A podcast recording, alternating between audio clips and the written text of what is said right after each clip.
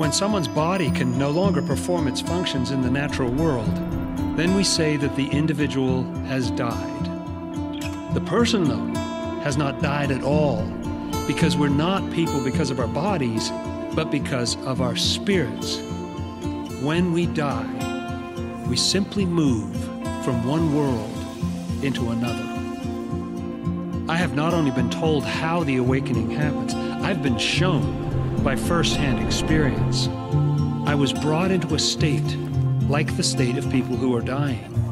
I noticed that my physical breathing was almost suspended, with a deeper breathing, a breathing of the spirit, continuing, along with a very slight and silent physical one. At first, then, a connection was established between my heartbeat and the heavenly kingdom, because that kingdom corresponds to the human heart. I also saw angels from that kingdom, some at a distance, but two sitting close to my head.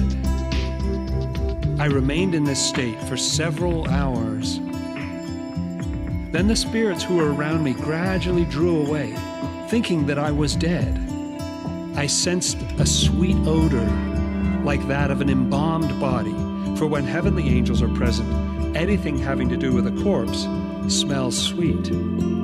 If evil spirits smell it, they cannot come near. The angels who were sitting beside my head were silent, simply sharing their thoughts with mine. They accomplished this sharing of thoughts by looking into my face. Later, it felt like the deeper levels of my mind were being drawn out, like my spirit was being pulled from my body. When heavenly angels are present with the revived, they do not leave them. But if our soul is such that we can no longer enjoy the company of heavenly angels, we long to get away from them, at which point spiritual angels arrive and give us the gift of light. It seemed as though the angels rolled back a covering from my left eye toward the center of my nose, so that my eye was opened and able to see. As this covering seemed to be rolled back, I could see a kind of clear but dim light, like the light we see through our eyelids when we're first waking up. After that, it felt as though something were being rolled gently off my face, and once this was done, I had access to spiritual thought. This rolling something off a face is an appearance, for it represents the fact that we are moving from natural thinking to spiritual thinking. Angels then tell the individual that he or she is a spirit. Okay, wait, wait, wait. What was that? What did I just watch? And what does that thing have to do with kayaking, comfortable spaces, and oil lamps? Stay tuned to find out.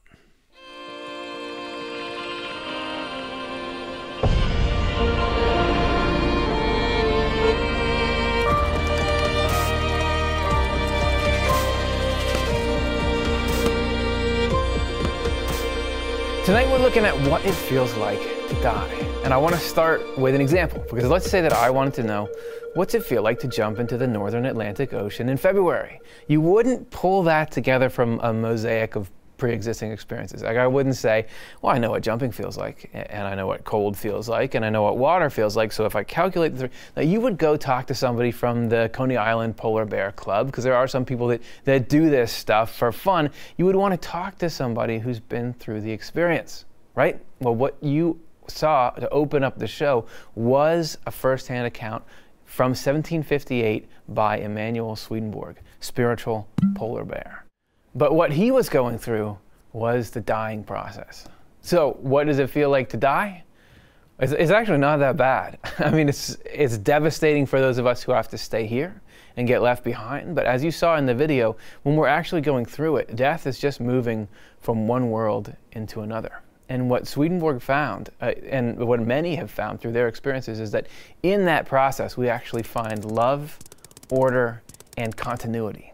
And we're going to take you through all three of those, but let's look at these two first. We find love because God is love and God is in this process. And that, that love shows up for us in that we're cared for both on the long term level, our welfare is looked after, but even our experience going moment to moment through the process. But you also have this order because God is not just love, God is love and wisdom. And the wisdom is what structures the process and makes it effective. So, what we want to do first is we're going to look at a modern near death experience account and put it side by side with Swedenborg's account and see if we can find this love and this order operating in this process. Okay, so we're looking for love and we're looking for wisdom. And to do that, we're going to side by side compare two accounts that were published 243 years apart. So for the love side, what are we looking at? We're going to look at a story called To Heaven and Back by Mary C. Neal. This is a near death experience story, and it, it has a lot of wonderful detail about how it feels, how the process feels, and it's, it's interesting to compare that to what Swedenborg reports. Yeah, and we're going to pair that with Swedenborg's accounts, which can be a little bit light on the emotion side, but are awesome at delivering the framework of why is Mary going through what she went through. Yeah. yeah. So um, let's start with just a couple of similarities uh, between the two. Swedenborg talks about this weird detail that sometimes when you die, you have this short period of time where you're still in your body, but your body's dead, but you're alive, and you actually know it. This is from Heaven and Hell. I've heard from heaven that some people who die before they've been revived are still thinking in their cold bodies and cannot help but feel that they're alive, but with the difference that they cannot move a single part of the matter that makes up their bodies. But so, uh, am I dead? Uh, I don't think I'm dead, right? that can sound like, oh, is that creepy? But I think in many NDE stories, there's something like that. Like a person is at first, before they go through a tunnel or to another environment, they're hovering above their physical body or they're next to it and they're somehow in the vicinity of their physical body and seeing that it is very lifeless and yet here they are very alive and sensing and thinking and feeling. Even though the body's going through this, this terrible distress, we're not feeling that. Uh, and Swedenborg talks uh, in True Christianity, he writes, when we suffer physically, our soul doesn't suffer, it merely feels distress. Yeah, and in that quote, he's not actually talking about somebody who's dying. He's just talking about when we go through hard things during life. But I think for a person who is actually starting the dying process, there's a whole uh, force of protectiveness that's being attracted to the situation. And so they have um, much more, since they're focusing so much on their spirit now instead of their body, they're not feeling the pain or the distress that would be associated with what the body's going through. If you guys want to hear us talk about that sort of stuff more, we have actually two shows you might like. One is How Angels Take Care of Us When We Die, and then we did another one called Does It Hurt to Die? So, what happened, for those who aren't familiar, what happened to Mary? What's Mary's story? Well, she was kayaking with friends and they were going over a waterfall and she went over a waterfall, but unfortunately she got trapped underneath the fall and, and got pinned down by the force of the water and she couldn't get out. And she says she had always had a fear of drowning. Um, so there she was trapped under the water. She was trying to get out of the kayak but right. couldn't. And you would think, worst case scenario, she must be in complete panic, but she turned her mind to God, and then this is what she writes. She says she was filled with an absolute feeling of calm, peace, and of the very physical sensation of being held in someone's arms while being stroked and comforted. I also experienced an absolute certainty that everything would be okay, regardless of the outcome. So, no pain, no fear, comfort. Well, that so emotionally, that makes sense. Well, in the context of a loving God who runs the universe, that you'd yeah. think, wow, this thing that we thought, and this is the story of all spirituality, I feel like, this thing that we thought was terrifying and, and, and bleak and, and catastrophic is actually loving and ordered and, and you're taken care of. So emotionally, it makes sense that you need to be comforted right then. But what's the mechanism, what's the process by which that's happening? Here we get to some of the order because Swedenborg talks about these phases that you go through in the dying process or these stages. And the, the first one, you're surrounded by heavenly or celestial or the highest, deepest angels. And that part of what they do is surround you with peace and love through through their aura or through through their care and they protect you from anything negative or fearful or evil. So that is most likely what how mary got to feeling what she's feeling right? Yeah exactly. So she stayed in her body at first, in her physical body, and she was aware of her physical body in the water, even could kind of feel the water running past it and everything. But she felt no pain, she felt calm. She felt her body stop trying to breathe, but that was not a panicky situation. It was fine, and she assumed she would die.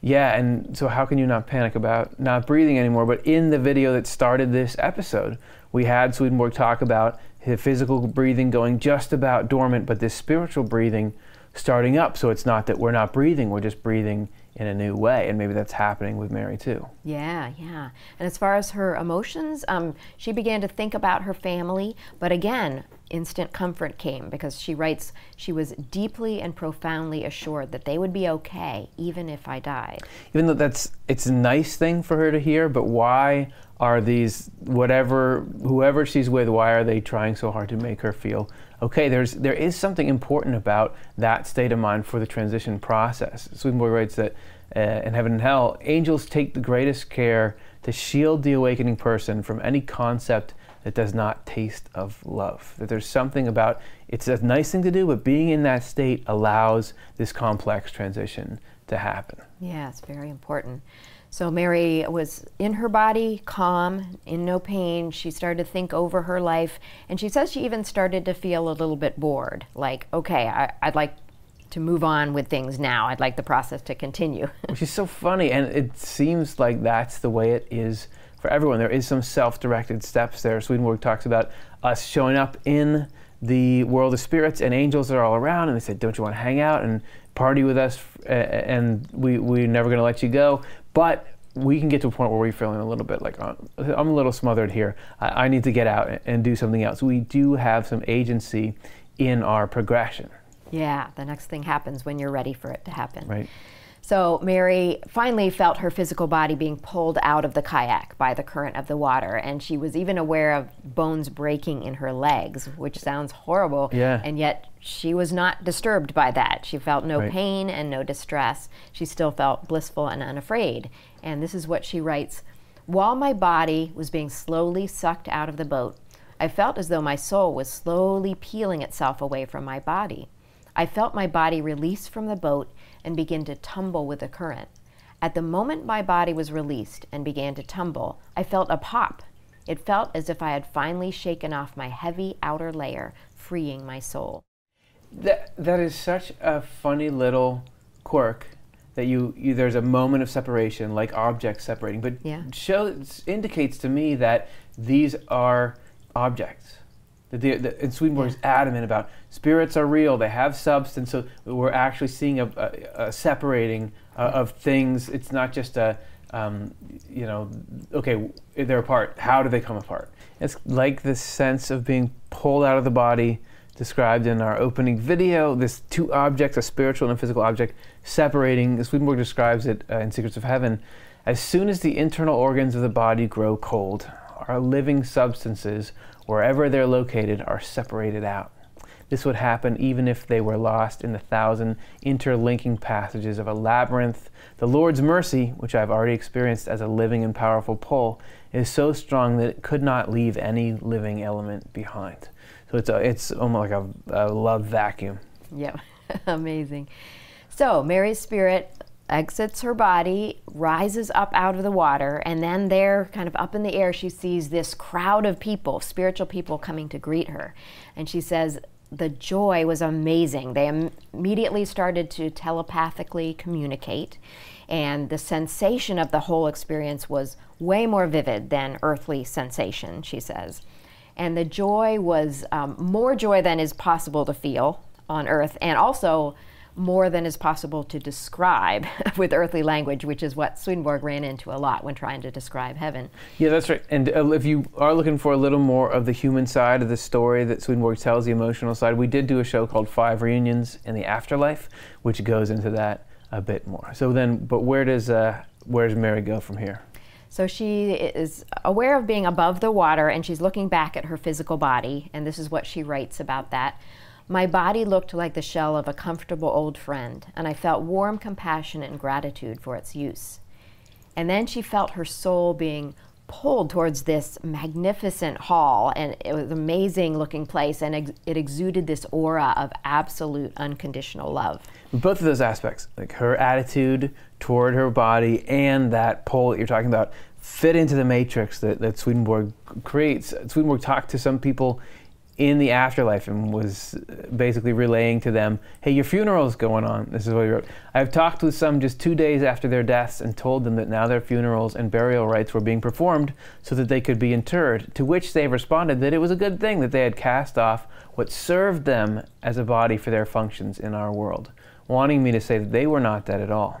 They were just as alive and just as human as ever, having simply crossed over from one world into another.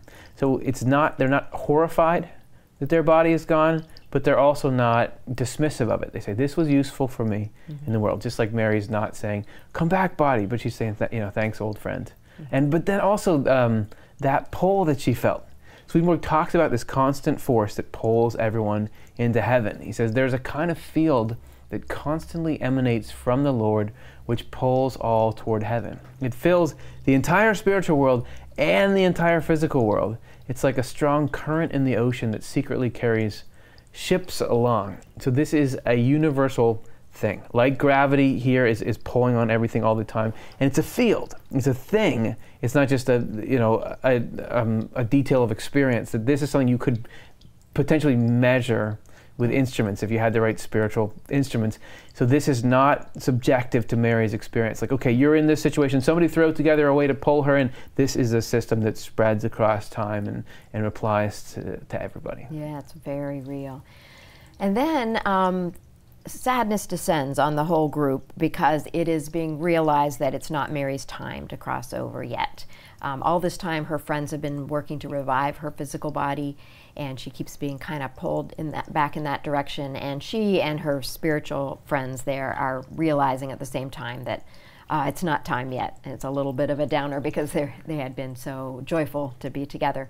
Um, so Mary goes back, and she's kind of sad to leave that beautiful scene, but she knows she'll be back, and um, she has no fear of dying because death was nothing to dread. She experienced that death felt absolutely wonderful.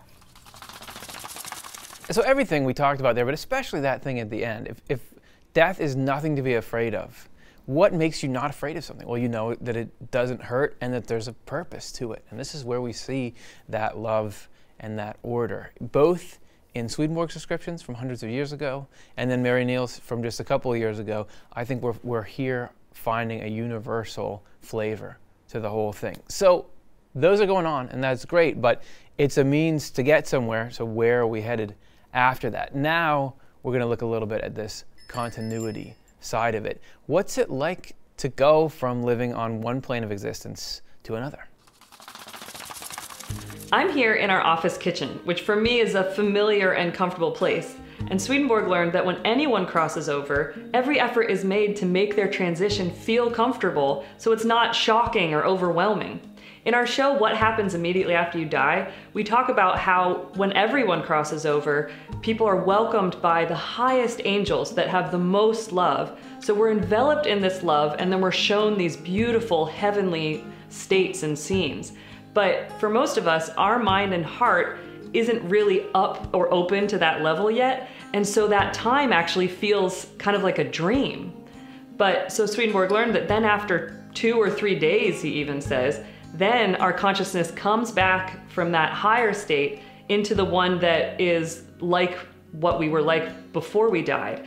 And that's the point when our spiritual journey continues. He writes, during the first days after they die, all people fail to realize they are not still alive in the same world they were in before. That the intervening time is like a period of sleep. When they wake up from it, they feel as though they are just where they used to be. So, but this doesn't necessarily mean that we're going to wake up in the actual physical circumstances that we died in, but rather that our surroundings, when we do wake up from that beautiful dream, will feel familiar and comfortable. When we arrive after death in the spiritual world, which generally happens on the third day after we have breathed our last, it seems to us that we have a life similar to the one we had in the world. Living in a similar house, room, and bedroom, with similar dress and clothing, and with similar company at home. A monarch or ruler will be in a similar court with magnificent surroundings. A farm worker will be in a similar farmhouse with rural surroundings. The reason this happens to all of us after death is so that death does not seem like death, but a continuation of life. And so the state we are in at the end of earthly life becomes the state that we are in at the beginning of spiritual life. That is so cool. Sorry, but to think about think about the afterlife. Don't you you picture it as this sort of conceptual nothing black and white. To see it in color with that much detail, to think about these people starting their spiritual journey from the you know the state of life that they left but knowing the possibilities that are ahead. Sorry, I'm getting a little bit revved up about that. So you see that there's this continuity of life situation, but there's actually another aspect to the continuity. But actually, hold that thought for just a second because we need to clear up something around end of life situation because I could see somebody thinking, well, you sort of come back into life uh, in a similar situation to the way you left it, and it's all well and good for those people who are in a field or you know thinking and writing. But what if what if you have a terrible end of life? What if you get murdered or something like that, where you wake up in the horrific surroundings that you left life from? So it's important to put the distinction here because what's driving this are universal spiritual principles, and what's driving or, or really setting the tone for your afterlife experience is your will. That the people who come into similar situations that they were in earth, that's because that's the kind of thing that's in their heart. So it's your will that sets it, not the will of somebody else's. So if somebody's doing something to you that isn't part of, of what you want or what you're freely choosing, that doesn't stick spiritually. It can for the person committing the act. Actually, Swedenborg. Uh, has a couple of accounts of someone who had murdered somebody else actually meeting the person that they had killed. And the murderer was terrified by the experience because they had to confront what they had done, and, and people knew that they had killed this person. But the person who had been murdered w- wasn't really fazed by it. It wasn't wasn't super upset, but also wasn't just just had this peaceful attitude about the whole thing. And elsewhere in his journal, uh, number 1260 to 1266, there's this more drawn out story of someone who had killed somebody else by poisoning them and then was in the, and then had died themselves and was in the afterlife, not only feeling the guilt of that, but couldn't stop plotting similar nefarious deeds against other innocent people in public because they had made that a part of their life by doing it. While the person who had been poisoned. Swedenborg talked to them, and they, they said, Yeah, I, I, I, was killed by that person over there, but you know, maybe it was for the best. Who knows what it would have, I would have gotten into in my life if, if I hadn't, you know, been brought to the spiritual world here. So this is amazing amount of peace and acceptance from that person. Nothing anybody else does is going to mess up your afterlife or, or taint it. This process is about you, and it's about getting to the places that our, that our own heart is leading us.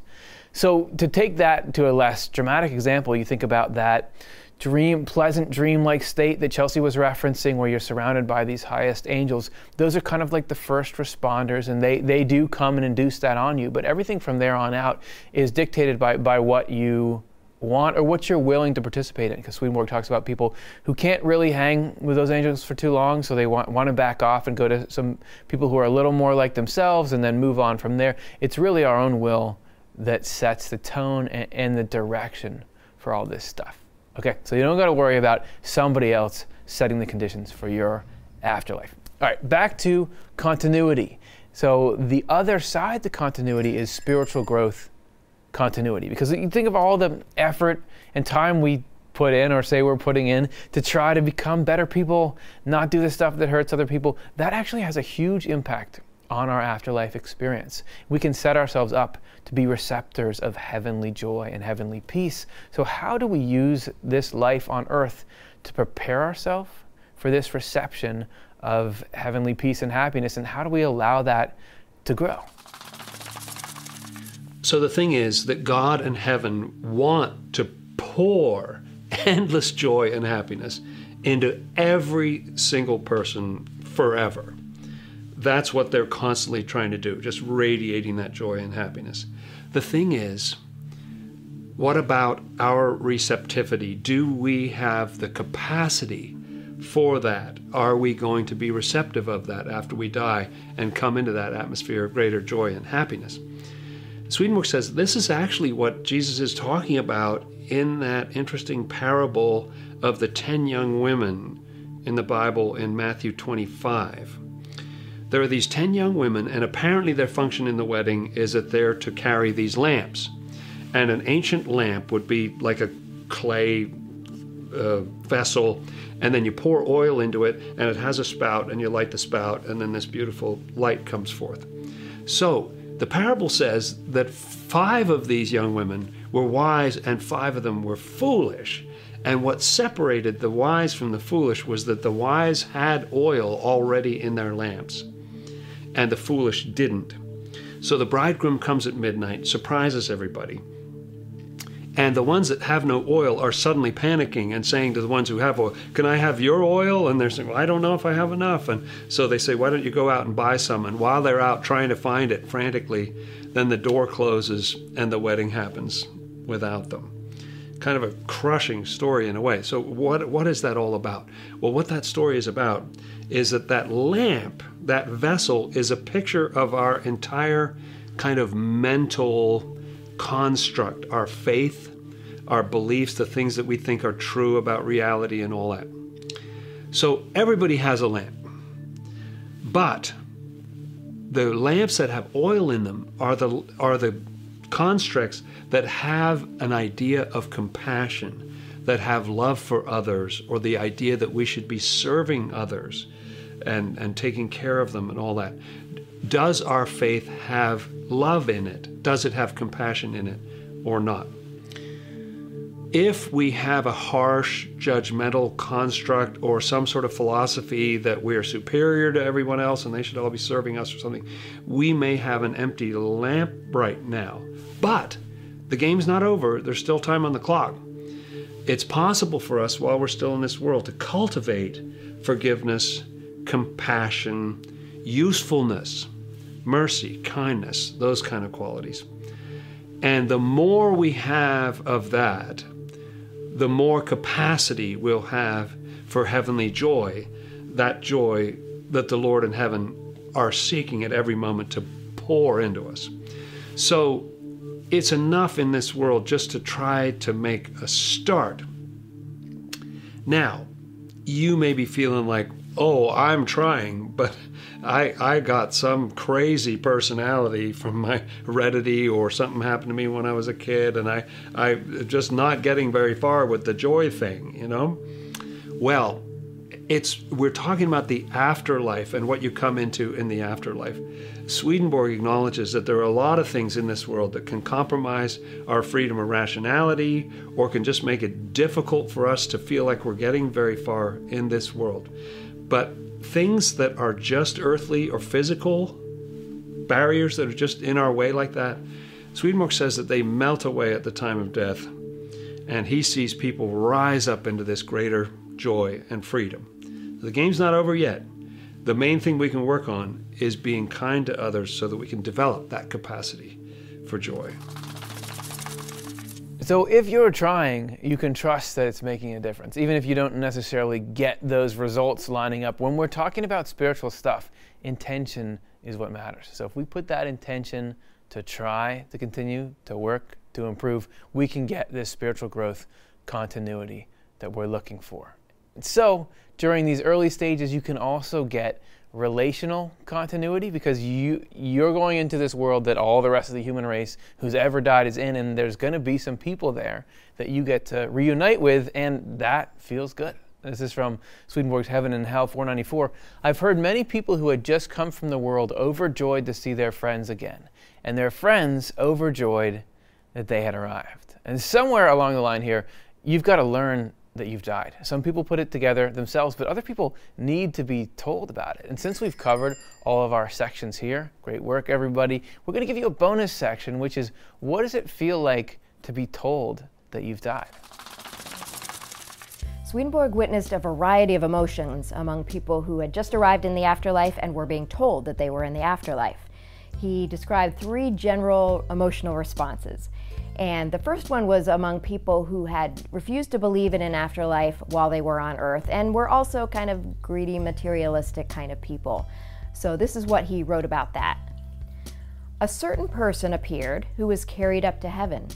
I was told that this was someone who had recently died and was being taken off immediately by angels into heaven.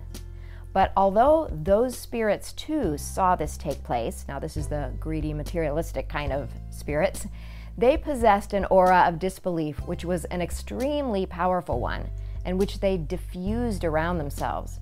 It was so powerful that they were willing to convince themselves and others not to believe what they had seen. So our minds remain devoted to our will, whether we're on earth or in the afterlife, and a stubborn will is a powerful thing. Now, Swedenborg saw some other people who had arrived in the afterlife, and they had not really believed in an afterlife while they were on earth, but they, they were basically good hearted people and didn't have this really stubborn blockage to deal with. So, this is what he wrote about them. Some people during their earthly lives have not believed in any life of the soul after the life of the body. When they discover that they are alive after death, they are profoundly embarrassed.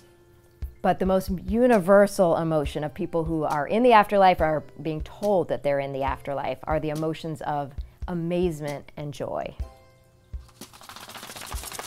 I have talked with some people on the third day after they died. They wanted me to tell their loved ones on earth that they were not dead but alive, and were just as human now as ever.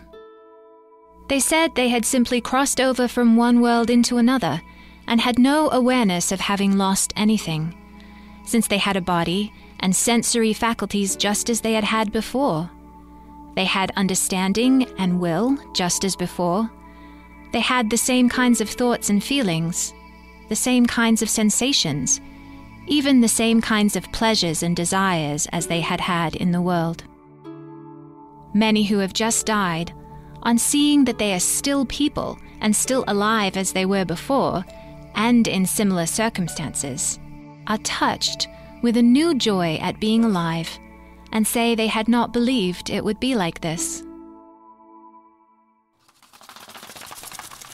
So, how powerful and amazing is it to think about life going on like that. And life as we know it like this thing we're in right now but with a difference in here we're kind of locked into the sense of the temporary nature of life. I know it's going to end at this point and we have these sort of limitations. Oh i can't get past this. I'll never be this. But there to have the same vehicle but just know that there's endless possibility out there. I mean, that's pretty awesome. And there's another example that Swedenborg witnessed. This one was angels gently telling this group of newcomers that they were in the afterlife, and we'll get to hear what their reaction to that news was.